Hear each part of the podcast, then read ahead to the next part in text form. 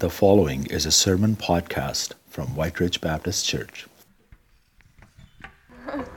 Hi, I'm Diane. And I'm Julia, and we're going to read Genesis 39.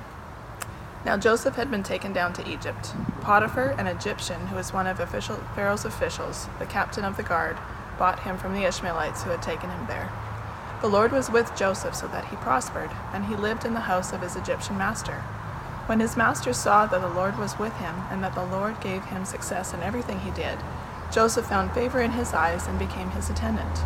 Potiphar put him in charge of his household, and he entrusted to his care everything he owned. From the time he put him in charge of his household and all that he owned, the Lord blessed the household of the Egyptian because of Joseph. The blessing of the Lord was on everything Potiphar had, both in the house and in the field. So Potiphar left everything he had in Joseph's care, with Joseph in charge. He did not concern himself with anything except the food he ate. Now Joseph was well built and handsome, and after a while his master's wife took notice of Joseph and said, Come to bed with me. But he refused. With me in charge, he told her, My master does not concern himself with anything in the house. Everything he owns he has entrusted to my care. No one is greater in this house than I am. My master has withheld nothing from me except you, because you are his wife. How then could I do such a wicked thing and sin against God? And though she spoke to Joseph day after day, he refused to go to bed with her or even be with her. One day he went into the house to attend to his duties, and none of the household servants none of the household servants was inside. She caught him by his cloak and said, Come to bed with me. But he left his cloak in her hand and ran out of the house. When she saw that he had left his cloak in her hand and had run out of the house, she called her household servants. Look, she said to them, this Hebrew has been brought to, make, to us to make sport of us. He came in here to sleep with me, but I screamed. When he heard me scream for help, he left his cloak beside me and ran out of the house. She kept his cloak beside her until his master came home. Then she told him this story. That Hebrew slave you brought us came to me to make a sport of me, but as soon as I screamed for help, he left his cloak beside me and ran out of the house. When his master heard the story of his wife, told him, saying, This is how your slave treated me, he burned with anger. Joseph's master took him and put him in prison, the place where the king's prisoners were confined. But while Joseph was there in prison, the Lord was with him. He showed him kindness and granted him favor in the eyes of the prison warden. So the warden put Joseph in char- charge of all those held in the prison, and he was made responsible for all that was done there. The warden paid no attention to anything under Joseph's care because the Lord was with Joseph and gave him success in whatever he did.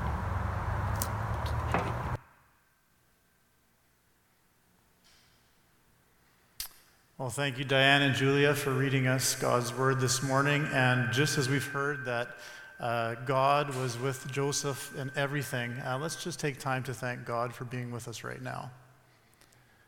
Father, we thank you for your continual presence with us.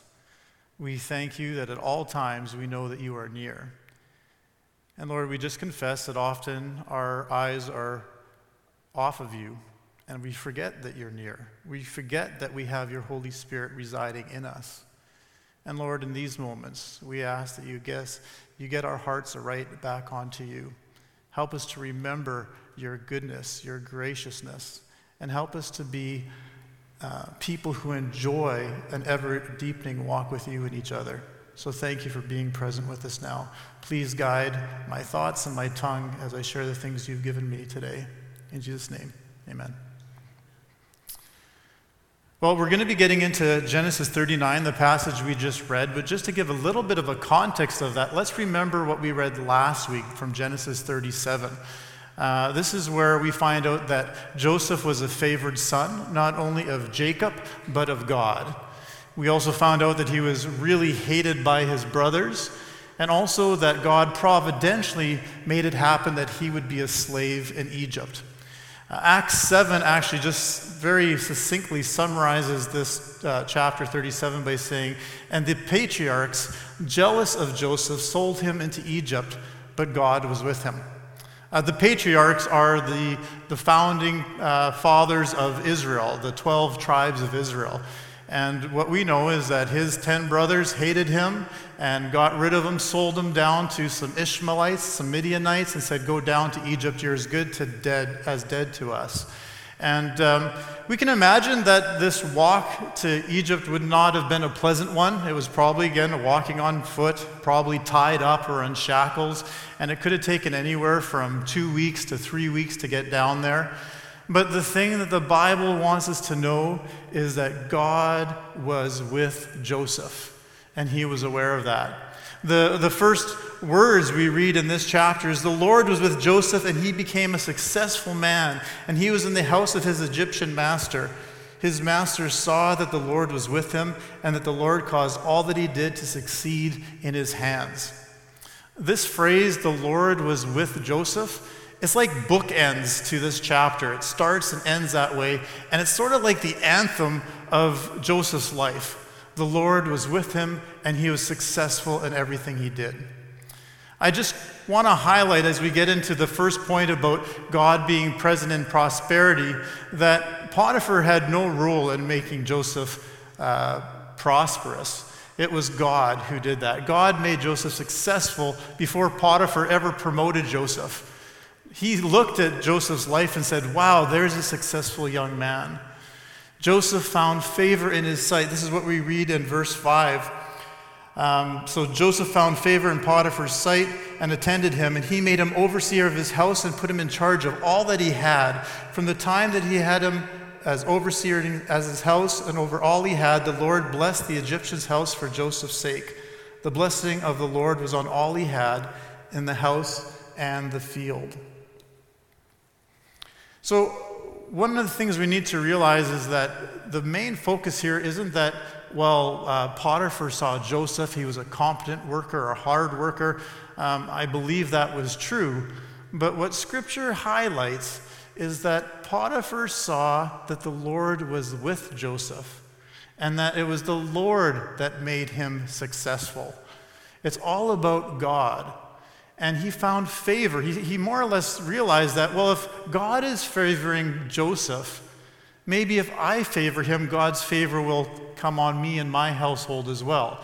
And that's exactly what we hear in God's word is that the blessing was on all that he had, his house and his field. Joseph was favored by God and man. There's another young man that we read of in the New Testament that has the same type of testimony. In Luke 2, verse 52, it says, Jesus increased in wisdom and stature and in the favor with God and man. And it's important that we get things in that order, that we don't seek to get in the favor of people and then hope things are okay with God, but to realize that no, the most important thing in life is to be in favor with God. And it's easy to get that messed up in life. Paul writes in Galatians 1:10, "Am I trying to win human approval? No, indeed. What I want is God's approval. That's what's most important." And with God's approval comes blessing. We read these again this word in, in verse 5. From the time he made him overseer in his house and over all he had, the Lord blessed the Egyptian's house. Why? For Joseph's sake. The blessing of the Lord was on all he had in his house and his field. What Scripture's real, really highlighting here again is that it's not again that Joseph is a, a great person of integrity, a hard worker who does everything competently. Again, I'm sure that's true. But what it's focusing on is God is the hero. He's the one who makes things happen. He's the one who gets the credit for any success in Joseph's life. And so we have God as the hero, Joseph as God's favored son, and it's almost like Potiphar is almost written out of the story. Potiphar's name is actually only mentioned once in verse 1. And there it says that he was a, a chief of Pharaoh. And that's going to become very important as we move later on in Genesis. So I won't talk too much about that now, but Potiphar was really only valuable because of a potential connection with Pharaoh.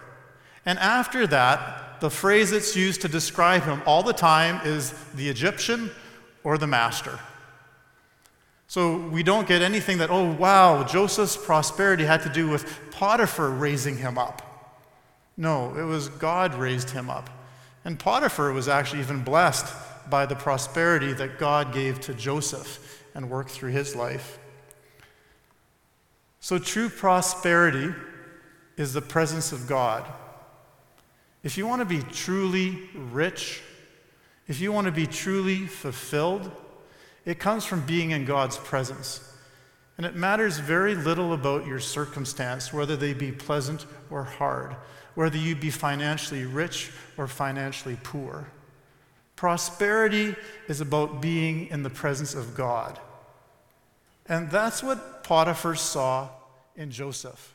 Here is someone who the Lord is with. And it's not about the presence of things. It's not about how much money you have. If you look at life and say, I'm success, successful, I'm prosperous because look at all the things I have or the title I have, God says you need to get your eyes on what's true. Because financial status, health status, uh, your title and work, all those things are, far, are very low second, third, fourth compared to having God as our primary focus in life. If we don't have God as our focus for our prosperity, we also won't be ready to be facing different trials or temptations. And we need to understand that just as God was present in prosperity, He's also present in the temptations that Joseph faced and that we face. Uh, I gave you some homework last week, and it was to read through Genesis 38. If you haven't done it, it's okay, you're forgiven, but still do it. Go back and read this chapter. It's really sometimes unfortunate if we skip over a chapter that's hard to read because there's always something valuable to learn there. And so this chapter is one of those that's hard to read. And it's about Judah and Tamar. And Judah has, uh, finds a, a Canaanite wife, and he has three sons Ur, Onan, and Shelah. And none of these guys seem to be really men of character. He finds Ur a wife, and her name is Tamar. Tamar. And uh, God just says, Er's wicked. And it simply says he put him to death. The custom at that time is if, if someone died and left a spouse, the brother in law would marry that woman so that the line could continue. So he has his, his next son uh, Onan marry Tamar. And he treats her disrespectfully and he doesn't want her to have children. And the Bible says God saw what he did as wicked and he put him to death. That bluntly. Judah is now worried that his youngest son might die too if they make this connection. So he says to Tamar, I want you to go live with your dad for a while. So she goes and she lives with his father with the idea that when Shelah, who was a younger boy, grew, grew up, that she would be able to be in a relationship with him, have children, and carry on the family name.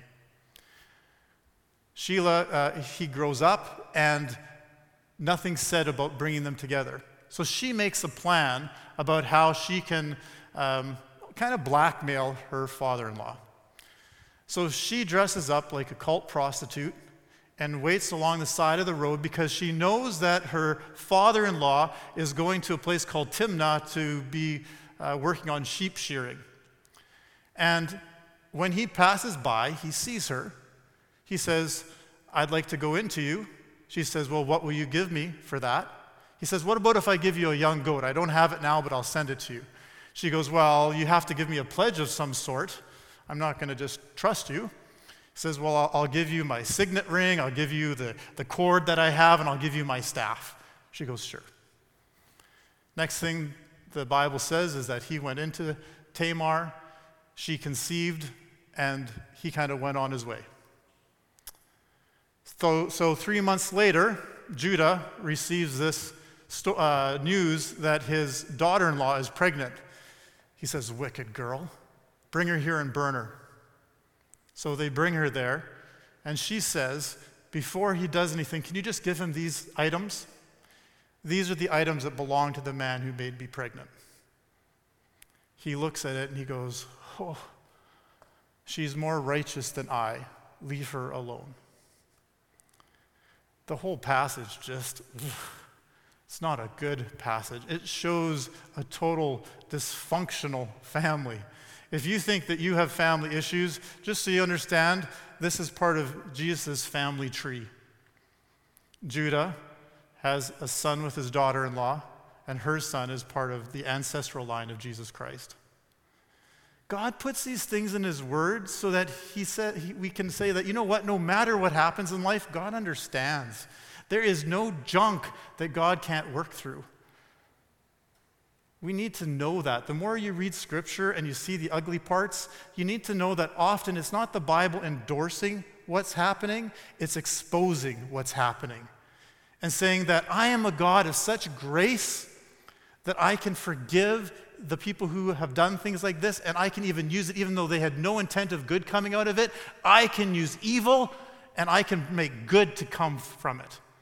You'll see this theme all throughout Genesis. And what a wonderful thing in our world to know that. That when evil happens, God's not the originator of it, but He can make something good happen from it. So in this situation, we see the shameful character of Judah. And what God wants us to see next is the shining example of Joseph. And we see in Genesis 39, we read these words Now Joseph was handsome in form and appearance. He took care of his body, he dressed well. And after a time, his master's wife cast her eyes on Joseph and said, Lie with me. But he refused, and he said to his master's wife, Behold, because of me, my master has no concern about anything in the house, and he has put everything that he has in my charge. There is no one greater in this house than I, and he has held nothing back from me except you.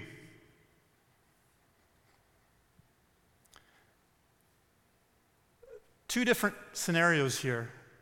With Judah, we see a person who I believe just had temptation all throughout his being. He didn't need a prostitute to tempt him. Imagine this. She knows her father in law uh, so well that her plan to get him is to dress up like a cult prostitute. Oh, yeah, he's going to stop and ask me. She knows the character of her father in law. His temptation was all internal. There's so much there. Her, her being there was secondary because he had a heart that was unfaithful, that was lustful. But then with Joseph, we see something that's more external temptation. The Bible doesn't make a comment about how he focused on these things. You read a lot of commentaries that will say, well, he was an 18 year old guy. Of course, he was all kind of enraptured with her, and, and he had to do things not to be tempted, not to speak with her, not to be by her, definitely not to lie with her. And he did those things, but the scripture doesn't highlight anything that there was this internal temptation. I, I think that he named it properly and he just said, That's wicked. And he wasn't at all attracted by her offer. I want to read you these words from Psalm 101, verses 2 and 3. And I think, I think they're words that would reflect his heart. This is me reading into it. But this is what we read in Psalm 101 I follow the path of integrity. O Lord, when will you come to me? I will run my life with a sincere heart inside my own house. I will not allow before my eyes any shameful thing. I hate those who act crookedly. What they do does not attract me. Temptation looks completely different if you're living outside of the presence of God or within the presence of God. And as believers, we are very privileged that He is always with us. The issue is, I often take my eyes off of Him, and I forget that He is present. I forget how loving and gracious He is, and I am tempted to sin. But when I'm in my right mind and in my right posture with my Savior, I hate sin. I look at it and say, that was stupid. Why would I even think that way? When I'm in my clear mind, that's disgusting. But just a little glance away from my Savior, and I'm caught again and again. And that's why it's so important that we learn to enjoy and value the privilege of the presence of God in our lives, like Joseph did. Joseph said these words to Potiphar's wife How could I do this great wickedness and sin against God? He didn't look at what Potiphar's wife was offering and saying, wow, that's kind of flattering. He didn't take some time to fantasize what it might be like, but still say, no, no, no, no, I can't, I can't. He said very clearly, he refused her and he rebuked her and he said, This great wickedness. This is not something to be trifled with. What you're saying right now, that's wicked and I will have nothing to do with it. Partly because Potiphar has trusted me with things under my care, and I am going to be true for that trust. But most importantly, I am not going to sin against God. Because all sin is first and foremost against God, and all sin has a very negative impact on our felt presence with Him.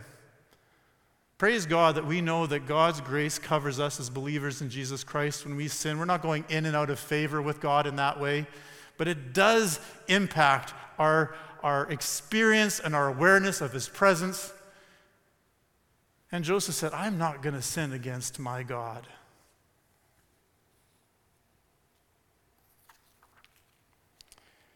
We are to refuse sin and expose it, not practice sin and defend it. I know that's what we're supposed to do, what I'm supposed to do. That's not always easy to do. I practice sin and I might not defend it, but I rationalize it. I tell myself in the moment, oh, I need this. You know, the other day, I had one of those moments where I chose to sin against God.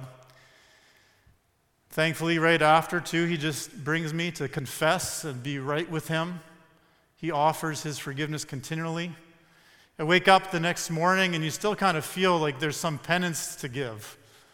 Penance would make me feel like I'm contributing somehow to my forgiveness. And God says, No, there's no place for penance. And as I usually do, I got up in the morning and I opened up my Bible and I spent some time with him. And the first words I read are this from Psalm 103, verses 2 to 3, and then 10 to 12. My soul, bless the Lord and do not forget all his benefits. He forgives all your iniquity, he heals all your diseases. He has not dealt with us as our sins deserve or repaid us according to our iniquities. For as high as the heavens are above the earth, so great is his faithful love towards those who fear him.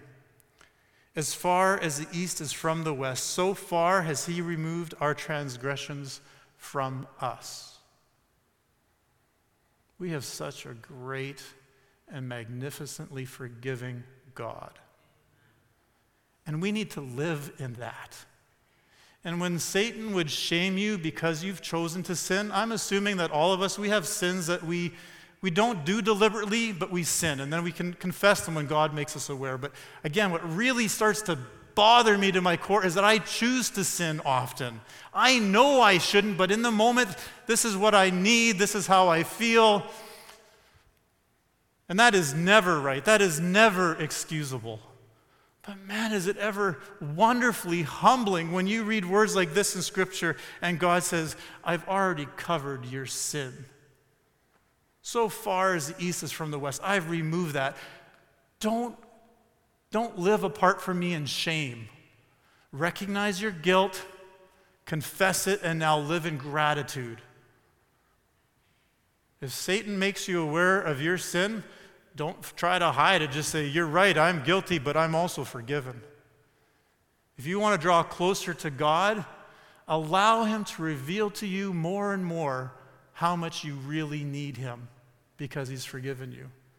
I think Joseph had that type of relationship with God that he had been learning all the time how much he needed the grace of his heavenly Father to live well. So we've seen about God's present in prosperity, God's present in temptation, but he was also present in prison. And here's the kicker I sometimes feel like I deserve to be in prison for the way I act. And here, Joseph didn't do anything wrong. Actually, he did everything right, and he's put in prison unjustly. We read this he has told Potiphar's wife no. He's actually rebuked her. He stays out of her way. One day, he comes into the house and there's no other men workers around, and she finds him and she grabs him and she more or less says, Sleep with me. And he just runs. The cloak comes off of him, he just runs. Probably the wisest thing he could have done. Genesis 39 11, 12 says, But one day when he went to the house to do his work, just a normal day, and none of the men were in the house, she caught him by his garment, saying, Lie with me. But he left his garment in her hand and fled and got out of the house. And so, you know what she did to save face? I think. She told everybody, Look what this Hebrew slave did. He came in here to rape me. I grabbed his clothes and I screamed, and he ran away. If it wasn't for that, I would have been, I would have been raped by him. Potiphar comes home. She tells him that story and she says, This is your servant who did this. And it says Potiphar just was enraged. And it would be easy to think that it was primarily focused on Joseph. The Bible doesn't say too clearly exactly what he was all feeling or why he was feeling anger. But what we do know is that if he really thought that Joseph was, did that, he would have had him executed. He would have said, you, You're just dead. You're just a slave. I'm killing you. Uh, Potiphar probably knew the character of his wife, as did all her servants. And uh, he still had to help her save face. And he said, You know what? Joseph is going to prison. But not just any prison, he's going to the king's prison. And this is significant. This is the providence of God. Again, I, am pretty sure Joseph was assuming he just was going to receive the death penalty. He was just a slave, he had no legal rights. He should just die. And Potiphar puts him into the king's prison. And the reason that's important, and this is for chapters to come, is that it was in the prison that Joseph providentially meets servants of Pharaoh. So, again, even in this very unjust situation, God was orchestrating things to be done so that Joseph would meet the right people and be at the right place in the right time. But a lot of this was garbage, injustice. And Joseph had to believe through it all that his Lord, the God, was with him and that he would provide for him. I can't imagine what it would have been like being in that prison, knowing you were there unjustly knowing that you were there because you actually did what was right. That the man who put you in prison, you, just, you didn't sleep with his wife. You did exactly the right things, and now you're in prison. But we read these very important words. But the Lord was with Joseph and gave him favor in the sight of the keeper of the prison. He was always present with Joseph whether in prosperity or whether in prison. And wherever he went, one of the ways that you knew God was with him is God's favor was with him, and other people saw that. They recognized there's something different about this person. It's not him, it's who he belongs to. And you know, I, I didn't read the whole verse to you, the part that is actually most meaningful to me in this section is it says, The Lord was with Joseph and showed him steadfast love. Here's Joseph in a prison that would be very unlike what we have today, very much just a dungeon, dark place, dreary place. And it said, and he shows him steadfast love.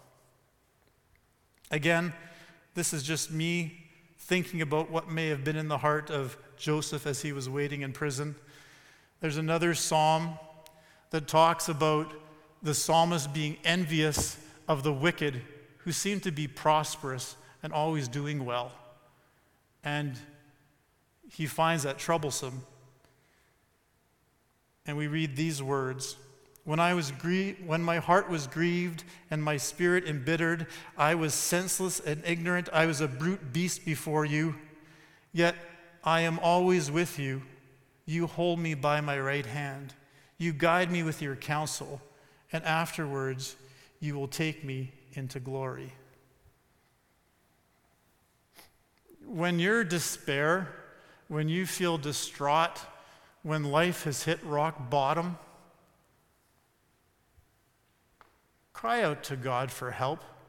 Let Him know the things that concern you, the things that you say, This is not right, Lord. And then be able to say, But Lord, I still choose to be with you. And I know that is only because of your grace that holds me. That's why it's even possible for me to pray and praise you. The last verse in this chapter just says, The Lord was with Joseph and gave him success in whatever he did. Again, this is the bookend of this chapter and the anthem of his life. And what I'd like you to, to see in this chapter is that the providence of God is sort of like sandwiched, sandwiches Joseph's faithfulness. We read about God being present with him when he was in prosperity. Then we hear about Joseph being faithful. And then we hear about God being present in prison. The reason you and I can, at any degree, be faithful is that we're surrounded by the presence of God. And you and I have a great privilege that Joseph didn't have. We have the Holy Spirit within us.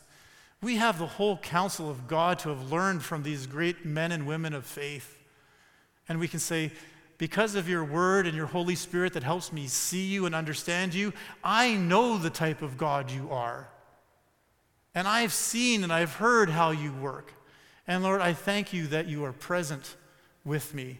Lord, I thank you that you were present with Joseph. Help me to be faithful like Joseph was faithful. And faithfulness, again, is completely tied in with the presence of God. So, as we close, just to say this is, the, this is the time to think about what success means for each and every one of us. When you think of success and you pray for God to prosper you, what comes to your mind? Are you thinking about God's presence being more prominent in your life? To this extent that when people look at you, they see there's someone that God is with. And I want that person in my life because if God blesses them, maybe He'll even bless me through them. That's the type of God we have, that He wants to be completely present with us. He wants us to experience that so that our witness for Him is true and full and impacting. I want to read you these words as we close and I ask the worship team to come up. These words from Psalm 105, verses 1 and 4. And I, I believe these words reflect the heart of someone who understands success properly, who says, I know that it has all to do with God being with me. Give thanks to Adonai, call on his name. Make his deeds known among the peoples. Sing to him, sing praises to him. Talk about all his wonders, glory in his holy name. Let those seeking Adonai have joyful hearts. Seek Adonai in his strength. Always seek his presence. Let's pray together. Father, this morning we have been reminded that you are a God who is present. You are not absent and aloof. You don't leave us to live life on our own and here's a bunch of rules to live by. You are a God who desires great intimacy with each of us, not just as individuals, but collectively as your body. And you desire to be known to the world through your presence in us and through us. Lord, we ask that you make us successful, that you prosper the work of our hands, so that you might receive the glory you're due through us and through people who don't yet know you. Use us, Lord, as a shining light on a dark hill. Make your presence known. Be glorified. We pray this for the sake of Jesus Christ. Amen. Father, we have gathered here today in your presence, but we also rejoice in the truth that you are always present and that you are always with us. And I pray that you would do whatever you choose in each of our hearts so that we might be so full of you, and so enamored with you that when we are faced with the temptations that are inevitable every day, that it wouldn't just be about sin management and, and just trying and trying and trying to do the right thing, but that we would be so full of you that all the other things would fade away. Lord, I pray that we would be uh, less, less focused on those other things and the distractions because of your presence in our life. And I pray that you bless each one of us as we go from here. I thank you for how much you love us, and I pray that we would, we would shine for you, like Doug just said, uh, during this week for your glory and your name's sake. Amen. Have a wonderful day.